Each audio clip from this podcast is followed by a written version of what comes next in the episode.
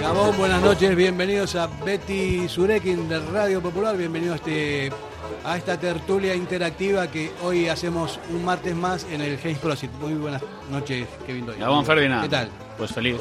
Oye, en clave, se te ve, feliz. en clave Surigorri, la verdad que parón, buenas sensaciones, el equipo cuarto y bueno, el otro día estuvimos en Samamés, tuve la suerte de debutar en la Real Maya, estuve con el enano, con Owen y bueno, pues magia total. ¿Te vas a dejar la barba? Una pregunta... No, me la es tengo que que no arreglar. nos ven por la, por la radio. Te la tienes que arreglar un poquito, ¿no? Sí, ahora estoy en la fase de arreglar. Ya no me afeito entero, ya he madurado. Fer, ya no me quito la barba. Me parece muy bien. Eh, John John Rivas, Rivas. muy buenas. Muy buenas. ¿Qué tal? Bu- Pues bien, con un poco de sueño ya. Sí. Has visto, John Rivas bien afeitado, ¿eh? No, sí, pero Es el, que, el bigote eh, es... cuando, eh, cuando era joven me dejé un poco de barba, pero no me salía mucha, entonces... A mí me pasó lo mismo con el pelo. No me salía, entonces me, me tengo que afeitar todos los días. Andoni Lacabe, muy buenas. Apagón. Oye, hemos puesto un tuit hace un rato anunciando la hora y los tur- contertulios y uno pone por ahí, con todo respeto al resto de la mesa, don Andoni Lacabe, con letras en mayúsculas. Hombre, por supuesto. De, de verdad, eh, es, es muy interesante eso, ¿no? Un gran detalle, sí. la Seguramente no sería algún rival tuyo por la banda esa. Me imagino que no, porque si no me pondría en minúsculas, pero muy minúsculas. David Salinas de Armendari, muy buenas. Gabón, Gabón. ¿Qué tal? Pues muy bien, bien, con buen ambiente futbolístico y optimistas por las- la situación. Aunque John Rivas ya nos va, nos va a poner en nuestro sitio, ya nos va a decir. Yo. Sí, va a ser que nos, nos ponga en nuestro sitio, a, no, lo- no, a los hay que ser- eufóricos. hay que ser a los optimistas, eufóricos. Lo que no hay que es eh, echar las campanas al vuelo Exacto, antes de totalmente de acuerdo con Sí, John. sí, sí, estamos todos de acuerdo. Bueno, está, ya estamos todos, la mesa completa con Carlos Solázar en el control técnico. Hacemos una pausa publicitaria y entramos enseguida en materia, que hay mucho que hablar, ¿eh? de todo, todo tipo de cosas. Diamanti e Karati, compra de oro con total transparencia y máxima tasación. En Bilbao, Puente de Deusto 13, Autonomía 34, Juan de Garay 7, Doctor Areilza 20 y Santucho 12. En Portugalete, Carlos VII 7 y en Baracaldo, Avenida de la Libertad 2. El primer outlet de joyas de Vizcaya con un 70% de descuento. Diamanti e Karati. ¿Tienes problemas con tu viejo colchón? Colchonerías Bengoa tiene la solución ideal. Canapés de madera más colchón viscoelástico 135 por 190 por 395 euros. Ahora con almohada viscoelástica de regalo. Porte, montaje y retirada totalmente gratuita. Colchonerías Bengoa, las de toda la vida. Ocho tiendas en Vizcaya, dos de ellas de sofás. Más información en la web colchoneríasbengoa.com. Grapa Norte Imprenta Digital. Imprimimos todo lo que necesites. Impresión textil, camisetas, sudaderas, artículos de regalo. Grapa Norte, tu tienda online. grapanorte.com. La Purdi Etor Videa 9 Bajo, Bilbao. Adelanta la vuelta al cole. En Grapa Norte mantenemos los precios. En Durango, Restaurante Covica. Comida tradicional, moderna y vanguardista, elaborada siempre con la máxima calidad. Expertos en alta cocina en miniatura con reconocimientos de prestigio ofrecen diferentes alternativas para satisfacer los paladares de todos sus comensales. La comida de calidad y el trato exquisito tienen nombre propio en San Ignacio Usunea 8, Durango. Ya estamos otra vez aquí, vamos a hablar de, de todo un poco, la situación presente del Atleti, del pasado inmediato eh, de, esta, de esta liga y también el futuro que nos espera con respecto a los rivales que van a cambiar un poco ya las condiciones eh, meteorológicas en, en lo deportivo porque vamos a tener partidos complicados de ahora en adelante, ¿no? ¿Cómo lo, lo veis? Bueno, ahora tenemos el descanso este para. No sé para exactamente para qué, pues para ver partidos insulsos por ahí, internacionales. Luego vendrá el partido de la Almería, que se supone que es el último de esta serie fácil, entre comillas. Y luego ya viene el. Los Pirineos. Luego vienen los Pirineos, o no sé. John, John nos dirá si vienen los Pirineos o los Alpes. Pero ahí es donde vamos a. a- Eso, eso lo a decía tener que dar el callo. Javier Irureta, decía mucho lo de los Pirineos y los Alpes porque es muy bicicletero. Bicicletero. Sí, no, bueno, vienen los equipos de primera división. A no ser que queramos que jugar contra el Ejido o contra, contra, el, el Eibar, son equipos de primera división. Bueno, también han sido estos, ¿no? Que Pero nos hemos han sido enfrentado. estos, pero es que yo he leído la prensa de Barcelona cuando ganaron 0-4 en Cádiz y la prensa de Barcelona hablaba de que iban a ganar la liga después del 0-4 en Cádiz. Y aquí dicen, no, es que es mu- son muy malos. Bueno, son muy malos, pero hay que ganar. Y además, y, eh, y Andoni, que es el que, el que aquí ha jugado en primera división, sabe que eso es muy difícil. Mira, Kevin, nos espera. Almería el viernes 30, luego el Sevilla eh, fuera, el Atlético en casa, el Getafe fuera y el Barcelona en casa. Y el Villarreal en casa otra vez luego. Bueno, yo eh, conté cinco. No, no, pero yo te digo octubre. O sea, y es que es, es una barbaridad. Cerramos septiembre con el de Almería, como bien dice David, hay que sumar sí o sí, viendo la dinámica del equipo, pero luego es eso, Sevilla Athletic, Athletic Atlético, Getafe Athletic entre semana, Barcelona Athletic y Athletic Villarreal, y se cierra octubre. Aparte que está muy bien ganar a la gente que en teoría va a estar debajo tuyo, pero luego si quieres quedar entre los seis primeros tienes que ganar al Betis, al la Real, al Villarreal, al Atlético de Madrid tienes que hacerle daño, al Sevilla, es que si no quedarías el octavo. Andone, y la lectura súper positiva, ¿cuál es? Que este tipo de partidos hasta la fecha se nos atragantaban. Hemos goleado al Elche, hemos goleado al Cádiz, hemos ganado bien al Rayo. Te quiero decir que estos partidos eran en los que el equipo muchas veces se dejaba puntos. De momento, viento en popa, y luego vamos a realmente medir pues eh, hasta dónde puede llegar ¿no? el equipo, dónde, dónde puede demostrar ante equipos muy potentes que podemos estar entre los mejores de la liga, veremos. Y ver, y ver los partidos que, que pintas, el- al Atlético de Madrid se le ganó el año pasado, yo creo que en Getafe empatamos, Eso es. Eh, eh, contra el Barça no, porque sacó la- y al, al Villarreal se le ganó también esa madre. son partidos que ya se, vamos, que no, ningún Bueno. rival es invencible. Lo cierto es que hay madera, que el equipo está bien, que hay cosas que corregir, obviamente. Esto acaba de empezar, pero hay como una sensación, ¿no? En, Sí. en el ambiente, una sensación de que este año eh, las cosas eh, pueden ir mejor porque se está consolidando el sistema. Valverde está acertando muchísimo con, con- con las cosas eh, que, está, que está haciendo, el cambio de lo... Nosotros no estábamos a favor de todo eso. Siempre estamos pidiendo, estamos pidiendo a, a Iñaki por banda, en fin, sin- con un 9 puro. Pero el otro día nos, nos dio un sas en toda Sí, la boca porque sí, la, sí. la- la- la actuación de los dos hermanos fue impresionante. Sí, efectivamente. No hay como, no hay como, ya- John lo sabe porque tiene más trayectoria. No hay como opinar algo y dejar algo por escrito para que luego a- pase el partido y te empiecen a decir todos. Pero qué, qué es eso de que Iñaki iba al banquillo? ¿Qué es eso de que tiene que jugar por banda? Bueno, yo, yo por supuesto me alegro de que Iñaki se saliera el otro día. Yo no me olvidaría del efecto hermano. No, yo tampoco, yo creo que el se efecto entre hermano, ellos, ¿eh? efectivamente, y es, y es lógico y humano y hasta familiar, ¿no? Que si un hermano que viene muy bien, eh, en este momento parece que está mejor que él, él lo haya cogido ese, reto y el otro día estuvo fenomenal. Si está así Iñaki Williams, por supuesto que no va a ir jamás al banquillo, por supuesto que no. Ahora, lo de jugar de nueve o no, pues dependerá, dependerá. Si es un equipo cerrado, yo sigo pensando que Iñaki Williams no es el delantero A ver, centro ca- ideal. pero David, está claro que el otro día eh, se salieron los dos, estuvieron eh, muy bien, pero no cabe duda que el Rayo de Iraola era un rival propicio para hacer eso. O sea, cuando el Athletic le das metros, le das espacios, te mata. O sea, la primera parte fue sensacional. Fue el fallo de Íñigo Martínez y a raíz de ahí se, se acortó, o sea, se empató el partido. Y bueno, vimos a un Athletic que es que era un puñal, por bandas, con espacios, por dentro Iker, Berenguer, los Williams. Era un show. O sea, el primer tiempo fue maravilloso. Nosotros tenemos de todos modos una, una tendencia a equivocarnos en las previas y después lo reconocemos, ¿no? O sea, de todo lo que estamos vaticinando sale todo al revés. Y también pasó esto el otro día con, eh, con lo del chingurri, ¿no? Que, Pues bueno, seguir, al revés, raja- seguir rajando. Y tanto.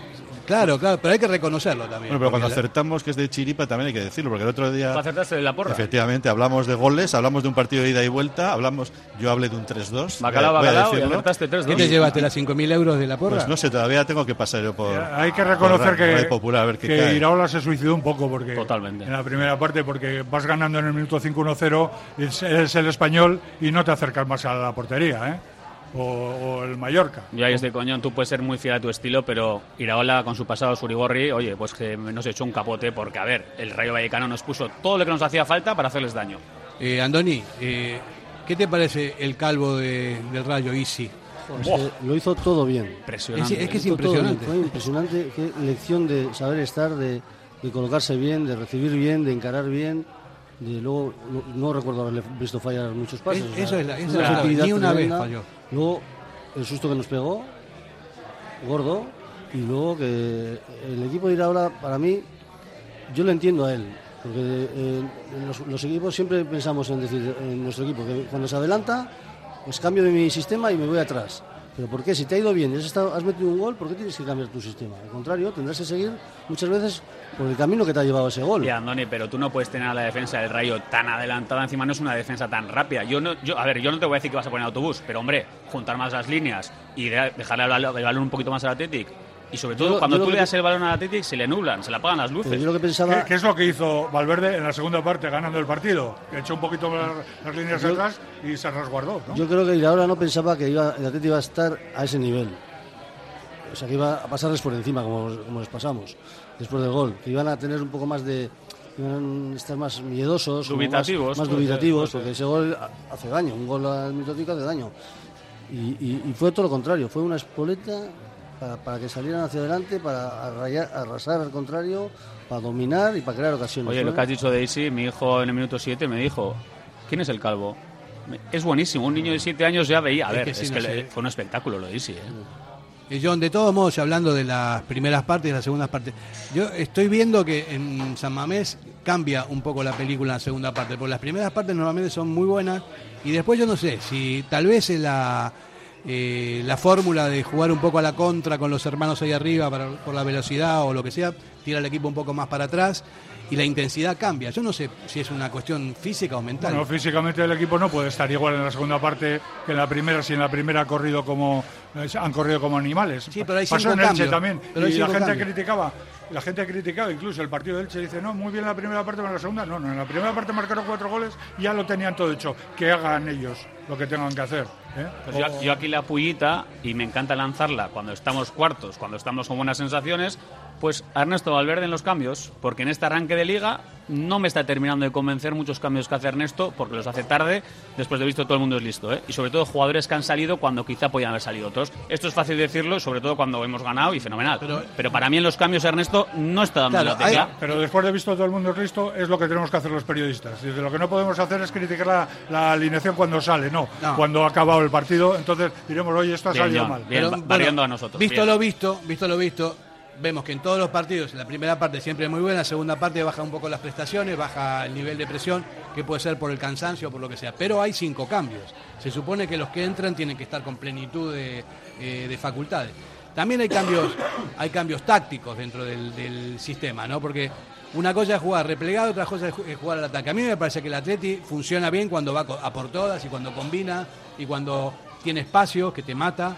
Y eso se tendría que seguir igual en las segundas partes. Y argumento lo de los cambios. ¿eh? Por ejemplo, el día de leche, yo no entendí que saliera, en este caso, eh, cuando había estado toda la semana entre algodones, con 0-4. Podía haber salido vencedor para darle confianza, podía haber jugado vía libre más tiempo, o el mismo Guruceta más tiempo. Y el otro día, por ejemplo, a ver, todos lo vimos, el primer tiempo de Muniain es sensacional. ¿Se estaba gustando o no? Se estaba de que te gustando, echando caños, pisándola. So, a partir de la hora de partido, Muni estaba tieso. Déjale descansar. Si luego tuvo dos ocasiones que ahí se vio realmente que es que ni llegaba. Bueno, pero mira, ahí en esas dos ocasiones se vio que a pesar de todo, de bajar, el Atleti pudo marcar un par de goles más o Hombre, tres. ¿eh? hombre, que sí.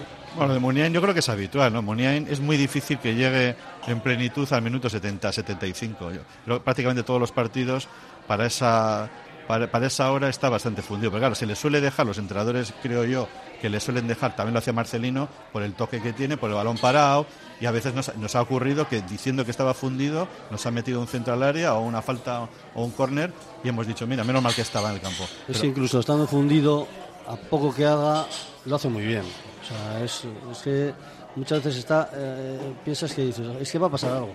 A pesar de que esté fundido, filtra un pase, o hace una jugada, o aguanta el balón, y, y suma muchísimo. Incluso estando, ya te digo, no a tope de su capacidad física, siempre aporta muchísimas cosas. Pero a veces yo, un poco como para, no para rebatirte, pero sí para eh, considerar que hay veces que Iker ralentiza demasiado la jugada. O sea, hay veces que el, el- el- el ritmo del partido... eh, Pide otra cosa. Claro, te pide un poco más directo, te pide buscar la velocidad de los Williams eh, con pases filtrados. Y cuando se da la vuelta y caracolea, el, el equipo contrario tiene, tiene tiempo como para reordenarse y después empezar otra vez, ¿no? Otra vez, otra vez. Eso es la única, es la única pega que le pongo. Yo, que le el otro yo creo que el mejor Iker es el que juega el primer toque. a- Total. al Claro, claro. Y, y- y se, se nota mucho en el juego del equipo, ¿eh? cuando empieza a tocar el primer toque. A ver, lo que tiene que correr es el balón. Y es verdad que Iker, cuando juega dos toques, es que es en beneficio del, Es que del es equipo. impresionante. Y cuando tienes a un equipo más cerrado, si la transición de balón no es rápida, al final el equipo te bascula y te defiende fácil. Y a ver, yo personalmente, lo tengo que decir, yo estoy cansado también del cambio, parece de siempre, de Ollán Sanzet. El otro día estaba tocadito, se le veía físicamente cansado. Pero a ver, ha jugado, no sé, si son ochenta y pico partidos, 90 en el Athletic, y solo ha terminado uno. Entonces, parece que es el cambio como fácil, ¿no? El de siempre. Y echamos de menos verla hoy más veces terminando partidos. Y otra más, lo de Munien que comentáis, eh, es normal que cuando haya que buscar el gol juega el primer toque como la primera parte y es normal también que cuando haya que defender un resultado pues eh, coja el balón lo, lo toque haga sus, sus, caracoleos el problema es dónde lo hace porque si yo recuerdo bien creo que perdió dos balones el segundo de los cuales eh, simuló una falta porque no estaba clarísima que no le había que no le habían hecho falta, pero el balón lo perdió. Y gol de Camello y anulado por Y fue- milímetros. efectivamente, fue el gol anulado. Entonces hubo dos pérdidas, que es el gran problema para mí de Muniain. Y es que muchas veces no se da cuenta que eso lo puede hacer arriba, pero no lo puede hacer cerca de su área. Y eso ya le ha ocurrido El- muchas el- veces. Lo único que le, lo puedo llegar a entender en la posición de Muniain. ¿eh? Muniain el primer tiempo se gustó, no, de verdad, lo he dicho antes, se re que te gustó. Y cuando tú estás con la flechita para arriba y te estás gustando a veces, rizas el rizo, te la juegas, te estás gustando, y la pérdida, y para mí el gol de Camello debería ser legal. ¿eh? Y también lo digo, sé que es por un milímetro, pero a mí esas jugadas que te anulen un gol, ya sé que el VAR está para eso, para impartir justicia. Pues yo todavía quiero que sea, pues más a ver, si estaba en línea. Para mí es gol la de Camello. Y ¿eh? el gran error fue de él, fue de Muniain, que perdió ese balón ahí y se veía que iba a acabar en gol. Y bueno, fue o no fue, y hubo otra, otra pérdida más, que no sé si fue en la primera parte, ¿eh? otra pérdida de esas que dices, bueno, esto va, esto va a acabar mal. Y es el problema de Muniain, pues que muchas veces no se da cuenta que cuando está atrás no puede hacer lo mismo que cuando está al lado del área contraria. Pero bueno, yo creo que Muniain hizo un buen partido, falló dos goles cantados también, también hay que decirlo, una bocajarro y otra mano izquierda. Pero bueno, ahí está jugando, le, le da confianza a Chingurri, le pone la media punta y está mucho mejor para mí en la media punta que en el, Nos tiene que dar mucho todavía. que en el, que en el ala. Yo creo que está mejor ahí. mucho. Sí, sí, conforme pero vayan los partidos que, si están los partidos de cara y el equipo está como está, con personalidad, con, con ambición y con ganas, seguro que nos va a dar muchísimo. seguro, el caracoleo este que tiene es muy bueno porque rompe todo, ¿no? Pero eh, a mí me parece que, el- que podría ser un poquito más directo en algunos momentos, sobre todo cuando, cuando tiene el balón de frente y tiene a los compañeros que se están desmarcando, que son muy rápidos, puede filtrar un poco más. Pero bueno, son, eh, son cosas de, de la forma de ser. Y de- Ernesto cada habrá dicho, ¿eh? la velocidad de jugar a dos toques. El día del Cádiz lo hicieron, el día del Elche. A ver, es que el fútbol es velocidad. Y cuando tienes espacios, además, con este Athletic, Berenguer. Es que también hay que. Hay Yo que, sí hay tengo que, elegir a uno el otro día, para mí el jugador del partido fue Berenguer otra vez. Berenguer está a un nivel- Otra vez, está a un nivel impresionante. lo dije el otro día, oye, si lo hubiera llevado a la selección Luis Enrique por estados de forma, a mí no me hubiera sorprendido con el arranque de liga que hemos visto del Athletic, porque Nico, el arranque de liga ha sido malo.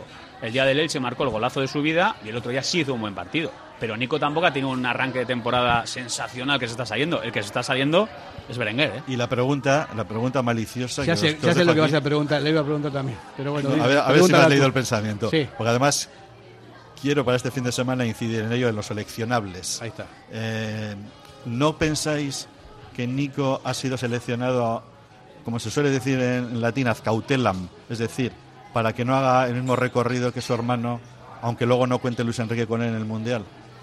Bueno, pues eh, eh, excusatio non petita, eso lo- es lo primero que dijo Luis Enrique cuando le preguntaron por Nico Williams. No le seleccionó para que no vaya con ganas. Claro, pero eh, lo tenía que Lo que, decir, además lo se lo de, preguntaron. de todas formas, según la nueva reglamentación de la FIFA he leído hoy, Sí, que todavía puede jugar po- hasta cuatro partidos o con, con España para o tres. bueno. Pero, pero ya le estás desactivando. O sea, Ya. Nico ya ha seleccionado para estos dos partidos que jugará algún minuto. ya no va a estar pensando en ganas, está claro. eh, Siempre me acuerdo de Christiansen, al que seleccionó Javier Clemente para, para la selección española y no volvió a jugar. O- Compañero mío del Villarreal. ¿Eh? Compañero mío del Villarreal. Sí. O, o Munir. Tomás. Munir. Munir, que ahora ha tenido problemas para jugar con, con Marruecos por la, por la misma historia. Le seleccionaron, hizo un buen partido en la- con, con el Barcelona, le seleccionaron. Luego no volvió a jugar con el Barcelona, pero bueno. A ver, le preguntaron a, a Luis Enrique y yo le entiendo lo que dice. O sea, Nico Williams es un proyecto incluso más de cara a futuro, pero es un perfil que le hace falta quizá a la selección española para él, porque es un extremo que no hay muchos, que encare tanto, que sea, que desborde tanto para adentro, para afuera, tiene diferentes extremos. Él ya explicó, unos asociativos que juegan más por dentro, pero puros, puros extremos. Un perfil de Nico es muy atractivo. ¿eh? Tú imagínate que le llevas en Eurocopa, tienes el partido atascado, es un perfil que te puede hacer falta. Entonces, yo creo que es una decisión porque es un tío que va a contar con él a corto o medio plazo y a la vez estoy con vosotros. Puede ser la de, oye, chico, vienes aparte, te demuestro que cuento contigo para que no te pires con ganas. Es el momento Yo, de de, todos elegir, modos, de elegir yo- el camino. Para él es el momento. Tú que eres más o menos de mi quinta. A mí me gustaba el fútbol antes, cuando el que nacía en un país jugaba con ese país. O sea, no, no se and- andaba cambiando, no, Bueno, jugué un partido bueno, con bueno, este, después que con, con España ha jugado Di Stefano y Kubala, ¿eh? Eh, sí, pero, y- y- pero Di y es- Stéfano- antes, de que naciéramos nosotros. y había jugado con Argentina Di Stefano ya. Sí, sí, sí. Bueno, entonces y Kubala con Hungría. Habrá metido la mano Franco ahí. Oye, yo cuando jugaba en Atleti tenía doble nacionalidad por entonces, ¿eh? Sí, Claro. y no jugaste ninguno de los dos. No, porque era muy malo. Eh, el, eh, este Kubala no jugó el famoso partido aquel de Roma que se decidió quién iba al mundial lanzando la moneda al aire contra Turquía porque llegaron unos unos papeles diciendo que no podía jugar que no sé qué que eran falsos por lo visto y el seleccionador decidió no ponerle. Eh, ese partido el primer gol lo marcó José Luis Arteche el, el extremo derecha del Atleti. Y, y- y ese partido empataron a dos y se decidió con una moneda quién iba al mundial y ganó ganó Turquía. Pero ese partido estaba seleccionado Kubala que- no pudo jugar por, por, uno- por unos manejos oscuros Eh, Hablando de manejos oscuros, vamos a ir a publicidad. ¿Te apetece comer bien en Basauri? Restaurante Venga Va. Nueva cocina, menús especiales a la carta, el mejor sitio para disfrutar todo tipo de celebraciones y eventos. Venga Va. Careaga Goicoa 111 bajo 14 Basauri, junto al bar Orise. Ven y disfruta con nosotros. Venga Va. En Folder Papelería te esperamos con todo el material de vuelta al cole, la mayor variedad de productos y los mejores precios del mundo. Folder Papelería en Gregorio de la Revilla 19. Acércate ya y te llevarás un regalo con una compra mínima de 40 euros. Quincena del Caravaning y Camper en Vizcaya. Del 1 al 15 de octubre, jornada de puertas abiertas de lunes a sábado. Ven y consigue un cheque de 1.000 euros en accesorios por la compra de un vehículo nuevo. Jornadas organizadas por Miquel Caravaning, Planeta Camper y LB Caravaning. Bueno, las cosas que pasan en medio de la publicidad en este programa son para contarlas. Nos han traído agua aquí en el James Prosit, agua fresca y agua natural, según gustos. Agua Bilbao. Y salieron unos diálogos surrealistas. Eh, no sé si alguno quiere. No, de. Lourdes, las experiencias con el agua ver, de ¿qué- Lourdes. ¿Qué pasó con Lourdes? A ver. Nada, que yo fui a Lourdes pues con cuando Owen era un, un bebé prácticamente, no tenía un año y fuimos a dar la vueltita y había que coger el agua milagrosa, ¿no? Que dicen, bueno, el paripe. Llegamos al hotel, le dimos agua de Lourdes al niño y pues eso, se convirtió en el hijo de Satán. Estuvo toda la noche liándola, gritando y de- a ver, Amaya y yo nos reíamos como diciendo, o sea, esto es surrealista, esto es de grabarlo y, y de denunciar a quien haya, haya que hacer. O sea, Y ¿qué tú, show? en tu, Y John Rivas también tiene una experiencia maravillosa con en tus periplos en el Tour de Francia. Yo se- sabía el de la agencia de viajes de que la VSO de la de ASO que tenía prohibido ponernos hotel en Lourdes. Si teníamos que ir a 200 kilómetros a dormir, que nos pusieran, pero Lourdes jamás. Sí, odio Lourdes. Bueno, Pues pasa al cine y solo da la canción de Bernardet. Un saludo a todos los religiosos que van a Lourdes todos los años. Bueno, vamos a, a volver a, a volver al fútbol. Le- estábamos hablando antes de, de las cosas del presente del Atleti y vamos a hablar un poquito de lo que de lo que viene. ¿Qué sabemos de la Almería? ¿Tenéis alguna información deportiva más o Hombre, han menos? perdido a su mejor jugador que se fue a la Real y se lesionó en una semana. O Ya no juega tampoco, ¿no? o sea, ha sido un bajonazo para la Real también. Era un jugador que había calado bien, además en Donosti. Pero que ya había jugado con el Almería antes de ir para Así Tres funciona esta Eso liga. tampoco lo Así- entiendo. eso la es. No, yo tampoco, eso yo tampoco. Tres, jugó tres partidos y había marcado dos goles, creo, con, Ya. con el Almería. Deben estar contentos en Almería, ¿no? Con la salida del jugador. Bueno, y, y en San Sebastián ni te cuento con la llegada. Ya, sí, bueno, en fin, se lo merecen. No, no por el chaval, sino porque, para que no juegue. O sea, que me Sí, parece- pero me al hilo de lo que dices del sinsentido, imaginaos que, que probablemente habrá- haya pasado que han jugado dos equipos las, las primeras cinco jornadas y un jugador de un equipo en ese momento está negociando su, su incorporación al otro. ¿Eso no es objeto de sospecha y posible ad- adulteración? O sea, que un jugador pueda jugar en la jornada 6 con el equipo con el cual, contra el que ha jugado en la 3 Hombre, ¿qué le pasó al y que lo Elche? sepa y que esté eh, reservándose, por, por decirlo así. Al, al Pues Elche le, lo que- al Elche le quitaron su mejor jugador, se fue al Villarreal y esa semana jugaron contra el Villarreal. Es que es surrealista. Y jugó. Y Es jugó. absurdo, Y es Ernesto absurdo. Valverde lo dijo en pretemporada. No es normal. Si se cierra el mercado, que arranque la liga y ya está. O sea, no puedes estar disputando la liga y el mercado tres o cuatro jornadas en marcha. Surrealista de esta Superliga. Surrealista me parece que el Real Madrid tenga 18 extranjeros y cuatro jugadores españoles y que, que se llamen Real Madrid. O sea, vamos, no es totalmente. No, pero lo más surrealista, de eso surrealista. no es eso. Lo más surrealista es que cuando la- da la lista de Luis Enrique, en Madrid se quejan de que no lleva Ah, jugadores. Efectivamente. Hombre, si puede llegar a alemanes, a gente extranjera, pues llevar a alguno. Pero es verdad, que- ¿de qué se quejan? Si tiene 18 extranjeros, ¿no? Has dicho, ¿no, Fer? 18 extranjeros. Eso. Y el Barcelona 17. Bueno, el Barça también es de juego de guardia. Eh, Bueno, la verdad es que si Luis Enrique tiene simpatía, aparte de ser un buen entrenador, y lo ha demostrado ya en, en el Barça, es porque se ha enfrentado un poco también a ese estado de cosas, ¿no? Yo creo que de los últimos seleccionadores que ha habido, desde Javier Clemente, ha sido el, el periférico que se ha enfrentado un poco al poder blanco, ¿no? Y además se le nota que se viene arriba cuando se le interroga sobre eso. Pero efectivamente, o sea, el Real Madrid no puede tener más jugadores pues porque no tiene jugadores españoles. El Barcelona ha tenido una camada de, de jugadores buenos de la cantera, ahora tiene otra vez españoles. Y curioso que le llevan a Asensio que no está jugando. Que eso también al final a mí me ha llamado la atención. Asensio tampoco es un jugador que esté ahora entrando Sí, bueno, mucho. pero también está Ferran del Barcelona que no está jugando. O sea, es que no- con tanto extranjero no, no le queda otra ¿Y que, hay que poner algún- jugadores que son reservas. ¿Se puede tener un equipo solamente con extranjeros? ¿Los 22 de la plantilla? Si son comunitarios, por sí. Si son comunitarios, sí. Es bonito el fútbol moderno. Por eh. cierto, hemos hablado de Nico Negocio. Williams, pero bueno, Iñaki ya está también preparado para jugar contra Brasil, que está ya entrenando con Gana. Con Es una experiencia. Con- ganas. Con, Con ganas. ganas. estará. Una experiencia para el seguro especial jugar contra Brasil. No se hace todos los días. Podría jugar con Brasil también perfectamente. Ahí tengo- aquí ha salido foto de ya de eh, Williams entrenando con Brasil. Sí. Bueno, pues el mundial de este año va a tener un aliciente, ¿no? Ver a Gana nos va a motivar mucho más este año. A mí, por lo menos, oye, yo creo que rete a Iñaki. Ah, mira, fíjate la foto que nos muestra aquí. Sí, esta mañana ha salido. sí. O sea, que estás tirando, ¿no? Para que no Está- le pegue. está estirando, Estás sí. tirando para que no le pegue ahí el sóleo. Bien. Solo faltaba que le pegue una Ya, lesión en- con gana Quita, quita, quita. después de seis años sin lesión en el Atleti. Quita. Pues Entonces, lo, que, eso. lo que no tiene sentido es otra cosa más, es que sean dos hermanos, obviamente con la misma peripecia vital, los dos llegaron aquí sus familias, uno nació en Bilbao, otro en Iruña, y que en unos meses uno decida ir con un equipo y otro decida ir con otro. No digamos ya si, ojalá, ya voy a mi libro, tuviéramos en la selección oficial la Euskal Selección y tuviera una tercera opción. Tuvieran los dos hermanos una tercera opción, pero que los dos hayan decidido cosas distintas solamente, como le pasó a Laporte, por otro lado, que lógicamente él quería jugar con Francia porque es francés, y al no llamarle hubo una, Hombre, hubo una, una llamadita desde, desde aquí y el Consejo de Ministros en este tema es, es rapidísimo. O sea, puede haber aquí cantidad de, de- de gente extranjera, Por años y años, efectivamente, años y años pidiendo sus- su nacionalidad, Ya, eh, años y años, pero eso sí, como venga Laporte o como, como venga Lorenzo Brown, el Consejo de Ministros se reúne y le hace español en ese momento, aunque no se va a hablar el castellano y aunque le canten que es de Ya, Albacete, David, ¿no? No le cantaban que es de Albacete ayer. Evidentemente Iñaki va con Gana pues porque le llama Gana.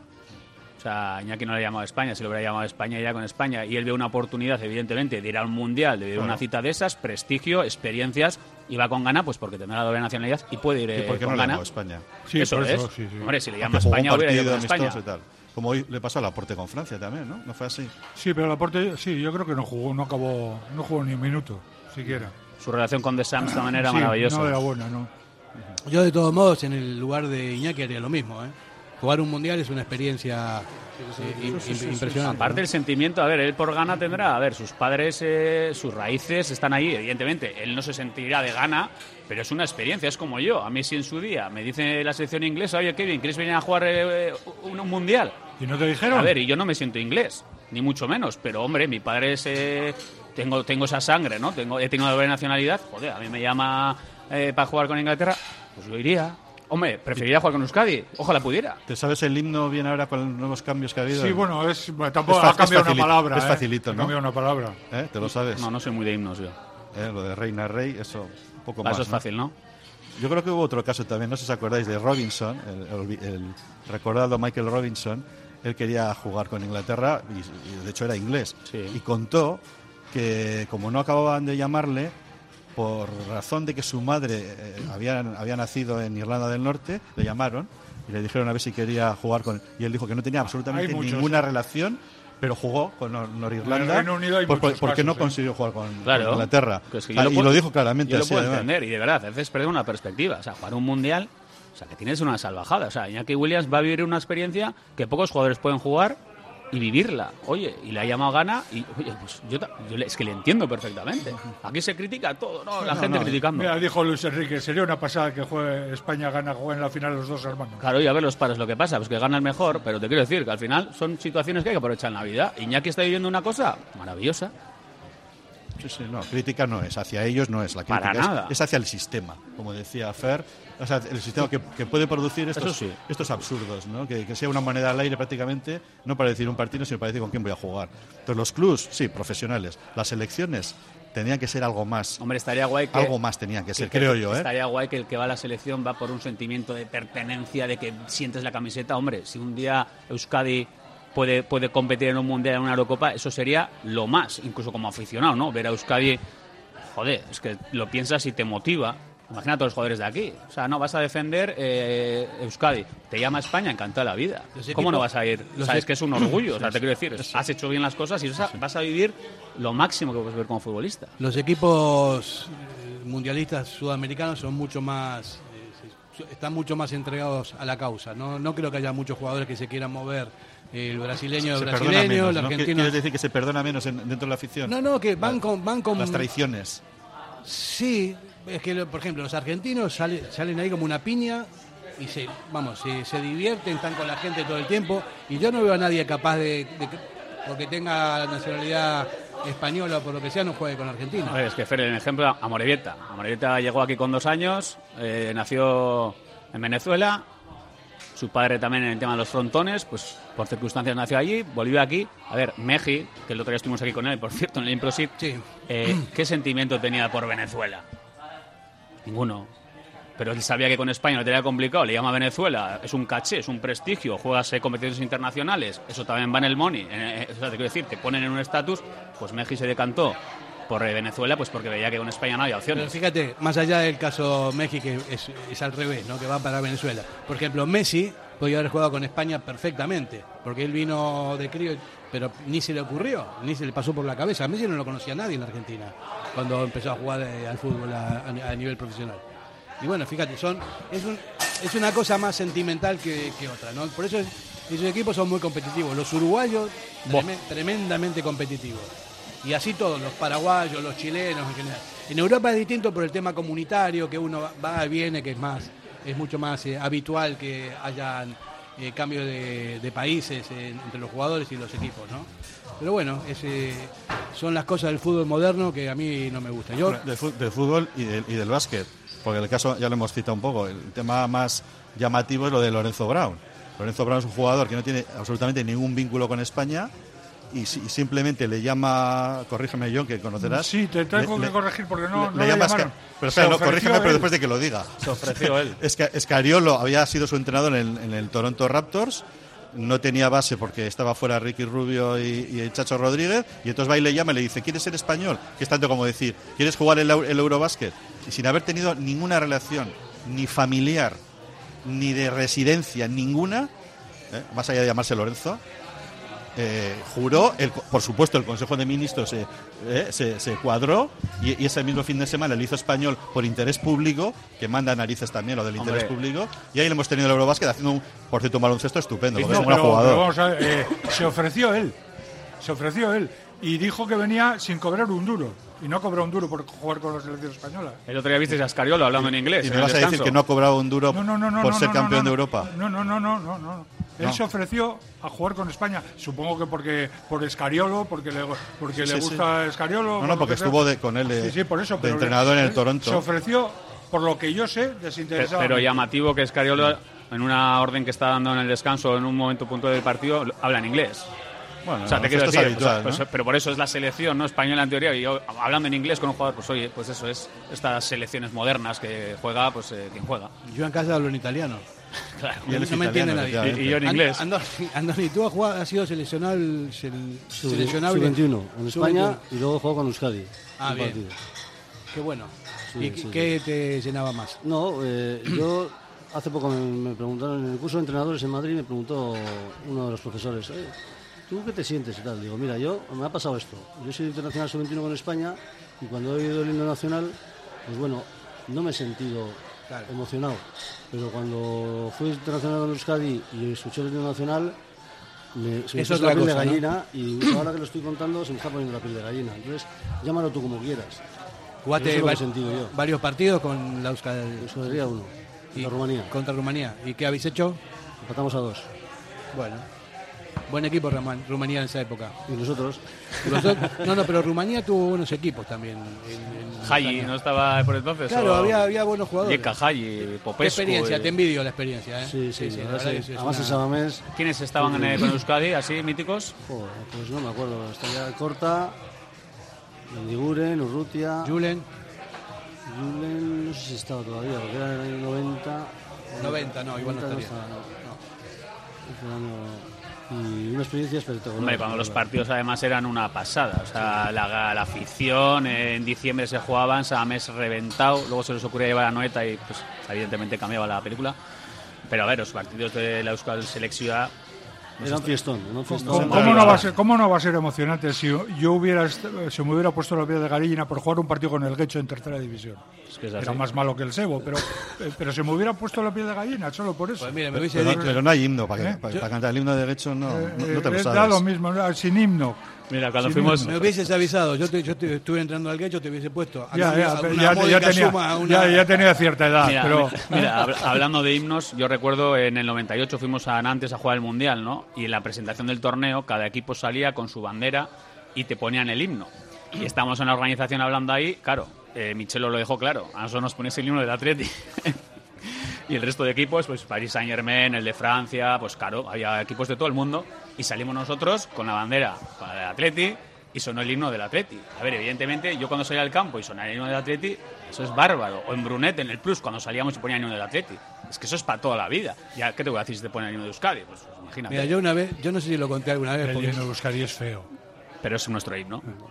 El Gora Lo, Tagora. está- lo estás diciendo es- para provocar. Es ¿no? bastante feo. Lo ¿eh? estás diciendo para provocar. Pues a mí me motiva mucho. No, es bastante feo.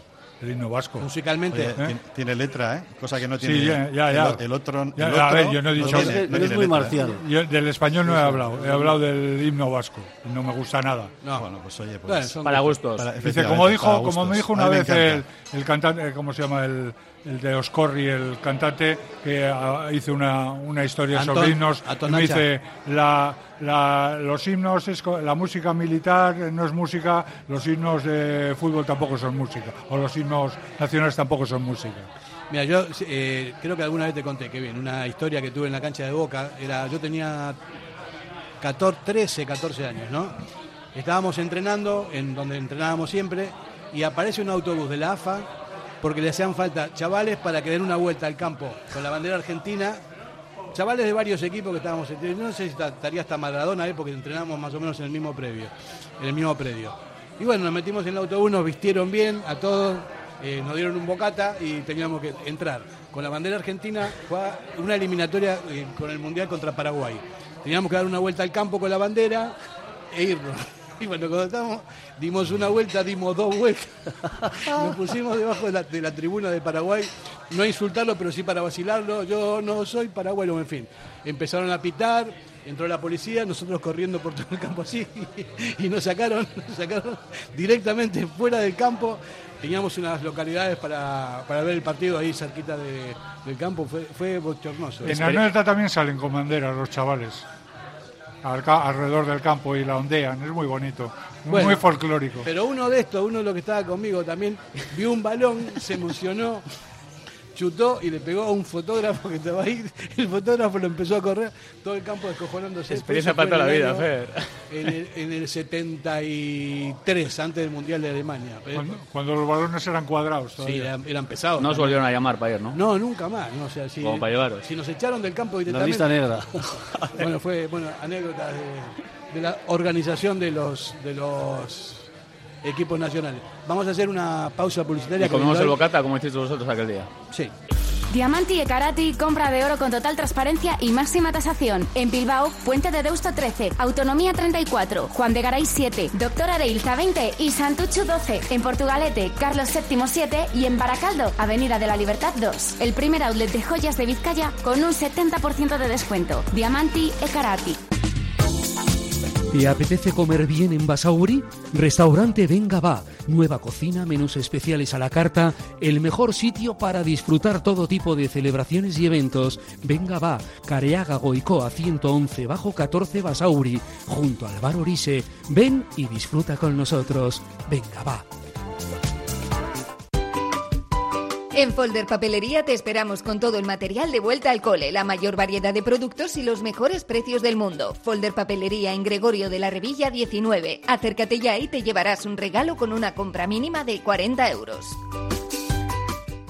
En Durango, Restaurante Covica. Comida tradicional, moderna y vanguardista, elaborada siempre con la máxima calidad. Expertos en alta cocina en miniatura con reconocimientos de prestigio ofrecen diferentes alternativas para satisfacer los paladares de todos sus comensales. La comida de calidad y el trato exquisito tienen nombre propio en San Ignacio Usunea 8, Durango. Bueno, hablando de las elecciones nacionales, eh, ahora que tenemos a, a nuestra vera a David Salina, que está muy implicado en el tema de la oficialidad de la selección nuestra. Años trabajando por ella. Muchos años. ¿Y cómo lo tenemos? Y decepciones también. Bueno, hay que ser siempre optimista, hay que ver el vaso medio lleno. La verdad es que yo creo que si, si habéis tenido el, la, la mala idea de leer, de leer algún artículo que por ahí he dejado, eh, no estamos en el mejor momento a nivel directivo, puesto que los nuevos eh, rectores de la federación han dejado el tema en un cajón. Eh, así de claro. Eh, yo pienso que se ha iniciado un camino, ese camino no tiene vuelta atrás. Por cierto, un recuerdo a Luis María Lustondo, que ha, fallecido hace unos días, que fue el que puso la pica en, en- a decir en Flandes, en Suiza, y ese camino es irreversible. Ahora hay unas proposiciones de ley, hay una ley vasca del deporte que yo hoy he tenido ocasión de escribir en el correo, que da un paso adelante en la oficialidad. Podía haber dado más y todavía estamos a tiempo de que dé más. Y luego hay una ley también en España, la Ley Española del Deporte, que está en proceso de, de negociación y de enmiendas, donde también cabe que se incorpore alguna enmienda a favor de la oficialidad de las federaciones autonómicas, que es, eh, digamos, el, el supuesto nuestro cuando hay una, una raíz, vamos a decir, una, una raigambre deportiva histórica que se pueda representar a- al, al país, en este caso a Euskadi, en, en el ámbito internacional. Vamos a ver qué pasa con esa ley española. La, la ley vasca, eh, como digo, avanza, pero no avanza para mí lo suficiente. Pero bueno, ya hay que seguir, hay que seguir JG, como digo yo. Y yo creo que a pesar de que la federación, la de fútbol, se tiene que poner las pilas, sin ninguna duda, pues no vamos a no, no- no vamos a, a cejar en este en este camino mucha gente eh, que como Andoni que está aquí al lado mío creemos que, que lo- los deportistas vascos tienen el derecho tienen el derecho de poder escuchar el himno ese que no le gusta a John de poder escucharlo porque haya una selección que como Escocia como Irlanda del Norte como Gibraltar porque es un país deportivo como es eh, Euskal Herria pues tiene derecho a tener su representación propia sin que eso suponga eh, ningún tipo de ofensa para nadie. ¿Y por qué quedó en un cajón todo eso? ¿Hay, hay motivos o, Bueno, quedó en un cajón porque, criterios? porque había un proceso, había una hoja de ruta eh, que llevaba consigo la presentación de una serie de recursos y la última etapa de esa hoja de ruta era llegar al Tribunal de Arbitraje Internacional, al TAS, y la Federación decidió no dar ese último paso.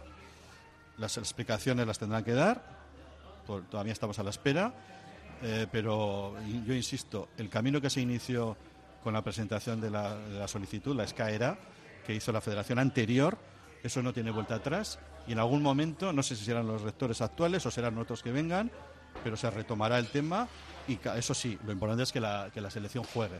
Porque estamos Pero- en una situación muy triste desde el momento en que la selección no juega. Es más, es que no tenemos ni seleccionador, si, si, os, si os dais cuenta. Por no tener, no tenemos ni, ni- ni camiseta oficial, lo que no ha pasado en la historia de la Euskal Selección. O sea, estamos en un, en un momento de parón que, que la verdad es que no tiene una explicación muy clara. Parón, parón institucional y parón deportivo. Y yo, pero Bueno, bueno, institucional no, ¿eh? Porque digo, las leyes van adelante, la administración, la vasca ha hecho su trabajo, Me refiero a parón David, pero que tú sabes- la federación es la que realmente Pero es la que tiene que pero, mira, yo voy a ser un poco de abogado del diablo, ¿no? Yo, por supuesto, estoy a favor de la selección, o sea, pero a 100% a favor. Pero ¿qué pasaría si todas las comunidades quisiesen tener una... O sea, ¿cuántas comunidades hay en todos los países europeos? Igual ya se desvirtuaría un poco el tema de los países, ¿no? Si, si no serían comunidades autónomas o lo, lo que sea, ¿no? Porque podría estar Cataluña, podría estar Andalucía, podría estar Euskadi... Pero te contesto eso, Fernando. ¿Qué, qué ju- qué, eh, comunidades autónomas en el Estado español, no, no voy a entrar en otros, siguen jugando partidos cuando pueden, porque lo tienen muy difícil, en Navidad, en, después de acabar la temporada, pues son, son Euskal Herria y Cataluña también cuando puede. O sea, ya no sabemos de aquella fiebre que dio unas Navidades de que jugaba la selección de Murcia, con todo el respeto, o la selección de Castilla, o la selección... no sabemos nada de eso. ¿Eso qué quiere decir? Que en esto, en deporte, como en cultura, como en muchas cosas, pues hay dos comunidades que son naciones, una tercera que también creo que es Galicia, que en deporte quieren tener una representación internacional propia. El que quiere pelea. Y la posibilidad hay que abrirla. Y luego cada uno demostrará su voluntad, su raigambre en cada deporte, porque no es lo mismo el, el arraigo social que puede tener un deporte, que puede tener la pelota vasca, que puede tener el surf, que puede tener el propio fútbol, que puede tener el rugby, a que puede tener el baloncesto, ¿eh? por ejemplo. Entonces, el, el modelo para mí es que las comunidades, todas, cualquiera, que den el paso, las federaciones de cada deporte, tengan la posibilidad, demostrando una- un arraigo en esa comunidad, de unos antecedentes y, eh, y una, y una voluntad, puedan tener su representación. Eso lo permite la- el ordenamiento jurídico, lo permite la Constitución. Hasta el Tribunal Sub- eh, Constitucional ha dicho, si las normas de cada federación internacional lo permiten, Sí, las federaciones ser. autonómicas pueden participar internacionalmente. David, cuando hablo Pero de claro, parón- hay que, hay que poner en marcha el proceso. Cuando hablo de parón institucional, me refiero que se han tomado decisiones en los despachos sorprendentes y ha sido un bajonazo. O sea, porque la cosa estaba bien encarrilada y se han hecho las cosas mal. Muchos os, os habéis quedado sorprendidísimos.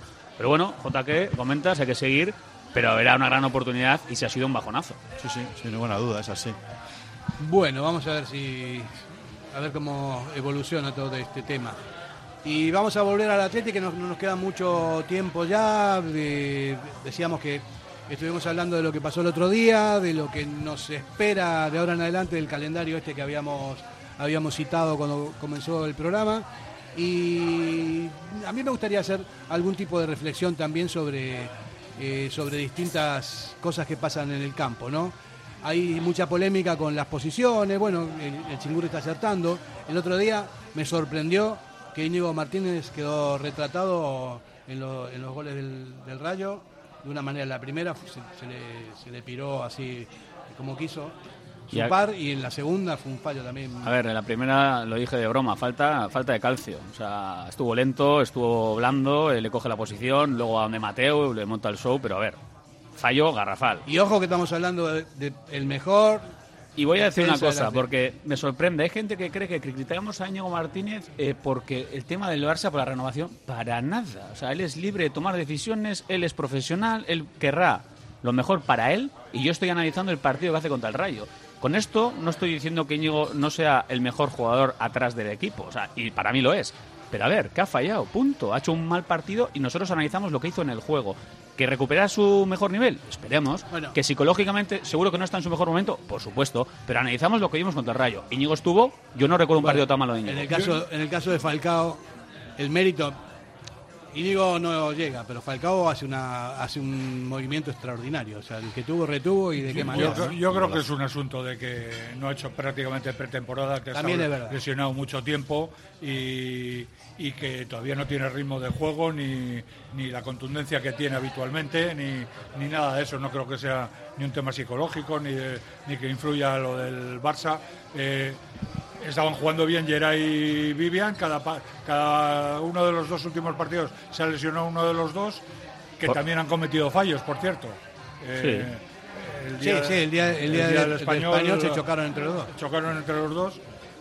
Yo creo que es más tema físico que, que de otra cosa. A mí, a mí la defensa del Atleti me gusta. De todos modos, estoy viendo a Andoni tú que ha sido lateral, ¿no? No terminan de funcionar la- la- las bandas. Yo no sé. Eh, Demar es un gran jugador, lo ha sido y sigue siendo muy competitivo. Me parece que tendría que tener algún otro tipo de alternativas, ¿no? Y en la banda izquierda, si no está Yuri, también, ¿no? Leque también eh, es muy trabajador, pero no sé, no, no están al, al- al nivel de los centrales, que los tres que están son muy, muy buenos, ¿no? No es, sé que, cómo- es que el nivel de los centrales es, Es que muy- muy alto. Entonces, para mí, Demar y Íñigo de momento lo están haciendo muy bien. Se están cumpliendo perfectamente con las expectativas que Ernesto tenía para ellos. Y, y yo creo que si, si siguen jugando van a dar un muy buen resultado. Cuando vuelva Yuri, pues ya veremos lo que Ya pasa. veremos. ¿Y con Capa qué pasa? No tengo ni idea. No lo tienen ni idea, ¿no? Porque no de- entiendo- de un entiendo día para otro No, porque de Marcelino se hablaba que no jugaba porque no quería renovar, pero es que ya ha renovado. Y bueno, ha renovado, ha vuelto a fichar por Pues el y lleva tampoco juega. un año fuera del campo. eh, todos sabemos lo que cuesta coger el ritmo competitivo. Y alguno me dirá, ya, es que si no le pones, no coge. Ya, pero es que si no está ni para un rato. ¿Tú lo ves entrenar? ¿Lo viste Le he visto algún día. ¿Y qué tal lo ves? Pues falto de ritmo, Falto de ritmo. pero lógicamente. A ver, lo vimos todos en pretemporada. El partido que hace allí, cuando estuvieron en el stage, o sea, hubo situaciones en las que encima Capa siempre ha sido un jugador de chispa, de cambio de ritmo, es que se le iban todas. Entonces, él también se da cuenta, evidentemente. El futbolista sabe que no estás, ¿eh? El primero que sabe que no está bien es él. Entonces, tendrá que entrenar más fuerte, coger ritmo y empezar a tener opciones. Pero a ver, si no juega es porque no está para jugar. Bueno, una cosa, una cosa se ha cambiado, ¿no? Y es que Marcelino le relegó al último, al último puesto de los laterales, ¿eh? incluyendo a Pecharroma por delante. Cosa que sí sorprendió un poco hasta, hasta que realmente vimos que Pecharromán, bueno, es un jugador que tiene sus, sus virtudes, pero no entendíamos muchos. Y también Valverde lo acaba, lo acabó entendiendo que no está por delante de Capa. Pecharromán se ha marchado, cedido, y a Capa se le ha renovado. Que de Marcos, mientras esté físicamente bien, puede ser titular, porque perfectamente. Sí, sí, no, que, sí. que Le- que empezó muy bien el año pasado, fenomenal, luego bajó. Y este año también ha empezado bastante bien. Y que incluso pueda estar por delante de capa para el lateral derecho cuando vuelva Yuri, pues también es A posible. mí me preocupa lo de Pero- Yuri, ¿eh? Lo de la Sí, de famosa Yuri- esta... Sí, Yuri y las lesiones, la verdad es que es, un. Tuvo el año pasado es ese problema, sí. eh, zona del tendón, talargia, el apoyo, le está dando guerra. Tampoco te dicen claramente cuándo volverá. Veremos después del parón si está disponible. Pero el talón de Yuri eh, preocupa. Hablando, eh, cambiando de tema un poco, ¿qué os parecieron las declaraciones de San José con respecto a, Ma- a Marcelino? A mí me parecieron fuera de tono. Totalmente, ¿no? Sí, a mí también. Porque, Pa- ver, si, si- si dices, le tiro esta puya a Marcelino porque es el que me ha echado del Atleti, pero es que no tiene nada que ver. Era, yo creo, una- unas declaraciones más contra la directiva anterior, Totalmente. que no las entiendo. No, yo tampoco. A mí que- me parece que, que no tiene. o sea, no- que, que- que San José eh, es un, un tío cojonudo, digamos. Eh, le suelo saludar por verango cuando voy a pasar por ahí y tal. Y, pero no, no, no entiendo meter un tuit así. Yo creo que todo el mundo nos quedamos descolocados porque para mí patina, tú para ensalzar a un entrenador no tienes que incluso zumbar al otro. O sea, él estará cantando con- encantado con Ernesto, pero a ver, Marcelino también hizo las cosas aquí bien, el ex- exjugador del Atlético en muchos partidos, incluso ha sido un referente, o sea, en el vestuario del equipo, entonces no entiendo ese patinazo. Y me gusta Sanjo encima en el sentido de que se posiciona, siempre ha opinado libremente y esa gente me gusta, pero yo creo que el otro día se equivoca. No, no pero venía a bien, cuento, ¿eh? no Yo estoy de acuerdo cuento. con Kevin. A mí, a mí también me- Miquel San José se ha pronunciado en muchos temas. A mí me parece muy bien que lo haga, estando de acuerdo o no. Pero a mí me gusta eso- ese tipo de jugador en las redes sociales. Ahora, yo estoy de acuerdo con lo que decís vosotros. Yo creo que las redes sociales las carga el diablo.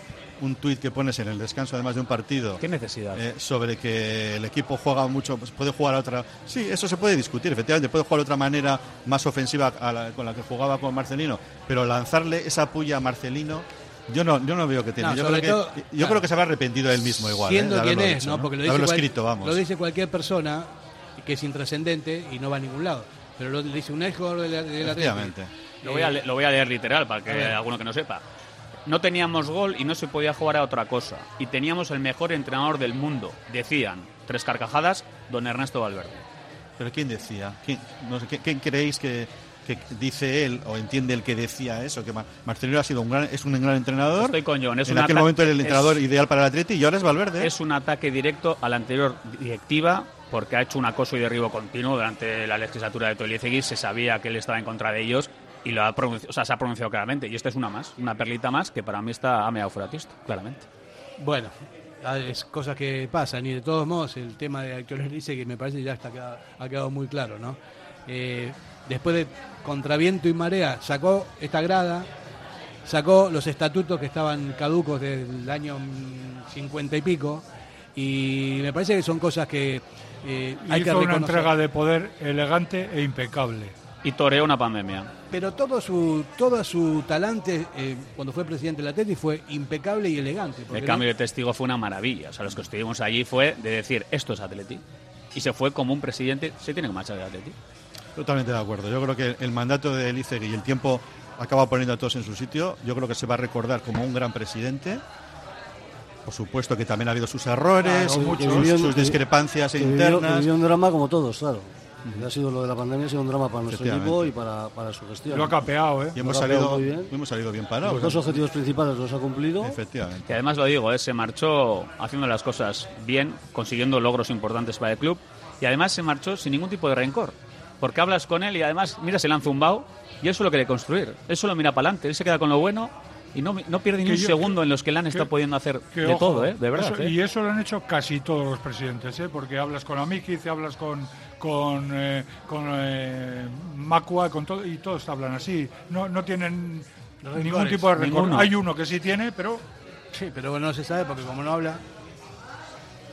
¿No? En fin. Yo, yo creo que el tema de la grada, solamente ver la grada de animación, justifica una que legislatura. además no es una grada Justifica una legislatura. como la de Anoeta, por ejemplo. Que lo de Anoeta a mí me parece es una tabarra, que quieres una tabarra, que sean canta- que vayan perdiendo 0-4 por decir y que sigan cantando como si fueran ganando 4-0. Hay que leer el partido. De espaldas. No, es que no leen el partido, están de espaldas. Yo lo he comentado en la introducción, debuté con mi hijo el otro día y nos fuimos a casa encantados. O sea, fue una sensación de decir, Buah, esto es, Mira, esto es diferente. El otro día John vino a la tertulia Íñigo, que es el que está con el micrófono, y le preguntaron, y digo, "Oye, ¿tú a qué te dedicas? Es un chaval, un chaval joven, de veintipocos años. Me dice, sí, soy físico. Y digo, ¿en qué trabajas? En inteligencia, Inteligencia- artificial. inteligencia artificial. Fíjate los barras bravas de, de- de la grada esta. ¿eh? Trabaja en inteligencia artificial. Y es un chavalito que es el que está ahí, eh, con el micro, el que coordina. El otro día tuvo Pues un- tendría buen trabajo en Anoeta con, ahí, con la Sí. inteligencia artificial en la grada Sí, popular. Mucho, mucha materia prima no vería. De todos modos, el otro día tuvo un detalle también, porque algún descerebrado se puso a cantar maricón el que no vote, no, no, no, y paró los cánticos y dijo, vamos a ver, el próximo que diga ese tipo de cosas se va inmediatamente de la grada. Y lo, bueno, y lo bueno lo digo siempre, y lo malo también. El otro día tampoco viene a cuento una vez más, español el que no vote, cuando tenemos a gente del Rayo Vallecano muy afín al Athletic, todos en, pues eso, disfrutando de un partido de fútbol. Tenemos muchos aficionados urigoris fuera de Euskal Herria, que, Que son, son- españoles, que sí. y son del Athletic más que algunos de aquí. Entonces eso de que español el que no vote, son cánticos que tienen que quedarse ya en el paleolítico. Y si queremos avanzar en la buena dirección, ese tipo de cánticos sobran. Y he dicho lo bueno, pero escuché el otro día dos veces ese cántico, y a mí no me gusta, y creo que a muchos con, con razón no nos gusta. Yo creo que lo que no hay que hacer es insultar. Yo creo que la, la chavalería nueva que tenemos eh, está, está renovando sus cánticos. A mí me parece muy bien que se preparen, que se vuelvan a sacar canciones en euskera, canciones populares de toda, de toda la vida. Pero yo la identificación grupal yo no la veo mal, si no hay insultos de por medio. A mí no, no me ha gustado No. lo que la antigua eh, Peña, vamos a llamar, decía cuando se sacaba de un balón y decían, ¿os acordáis, no? Sí, sí. Y efectivamente estaban Sí, los eh, peñistas arriba, y y lo la Mancha y de Andalucía, diciendo, pues yo soy del Atlético, ¿qué me estás, Pero, qué me estás pero, diciendo? pero eso lo cantaron, se- lo cantaron el día del español y encima dices es que le estás animando al equipo contrario. Claro. Es Es verdad. porque la última palabra es español. Es verdad. Y, es- y el español es el, Bueno, equipo pero- contrario. Pero si no hay insultos... Bueno, vamos a ver, o sea, eh, el fútbol tiene también picaresca, hay Basile también, os- cosa que me parece perfecto, porque el Basile sano está bien, sin insultos y sin ningún tipo de, es. de doble sentido, ¿no? Pero tampoco se puede ser Flanders ahí en, en- en la grada. Se está haciendo una grada de animación, animas al tuyo y, y el otro pasa, ¿no? Y, lo- En y fin. luego eso de que no se mezcla la política y el deporte es que es muy difícil. Mirad los aficionados del Celtic de Glasgow, Sí. lo que hicieron en un minuto de silencio el otro día Aplaudir. con la muerte de la reina, cómo se buscaron las vueltas Para para, apla- aplaudir y decir que están en contra de la familia real. Y lo, lo hace de una manera muy ingeniosa. ¿Eh? A- no les gustará veces. aplaudieron también pero, con pero todo al lo final es demás. la afición del Celtic así. Bueno, estamos oliendo a salchicha, Kevin Doyle. Buah, ya estamos ya. Me Dios. parece que vamos a tener... de cenar. Nos quedamos a comer en el Game Pro y nos vamos al grito sagrado, Venga, el que nos grito escuchen, de ¿eh? siempre, de Venga, lados. una, Va. dos y tres. ¡Alfa Grapa Norte Imprenta Digital. Imprimimos todo lo que necesites. Impresión textil, camisetas, sudaderas, artículos de regalo. Grapa Norte, tu tienda online. grapanorte.com. La Purdietor Videa 9 Bajo, Bilbao. Adelanta la vuelta al cole. En Grapa Norte mantenemos los precios. ¿Tienes problemas con tu viejo colchón? Colchonerías Bengoa tiene la solución ideal. Canapés de madera más colchón viscoelástico 135 por 190 por 395 euros. Ahora con almohada viscoelástica de regalo. Porte, montaje y retirada totalmente gratuita. Colchonerías Bengoa, las de toda la vida. Ocho tiendas en Vizcaya, dos de ellas de sofás. Más información en la web colchoneríasbengoa.com. Quincena del Caravaning y Camper en Vizcaya. Del 1 al 15 de octubre, jornada de puertas abiertas de lunes a sábado. Ven y consigue un cheque de 1.000 euros en accesorios por la compra de un vehículo nuevo. Jornadas organizadas por Miquel Caravaning, Planeta Camper y LB Caravaning.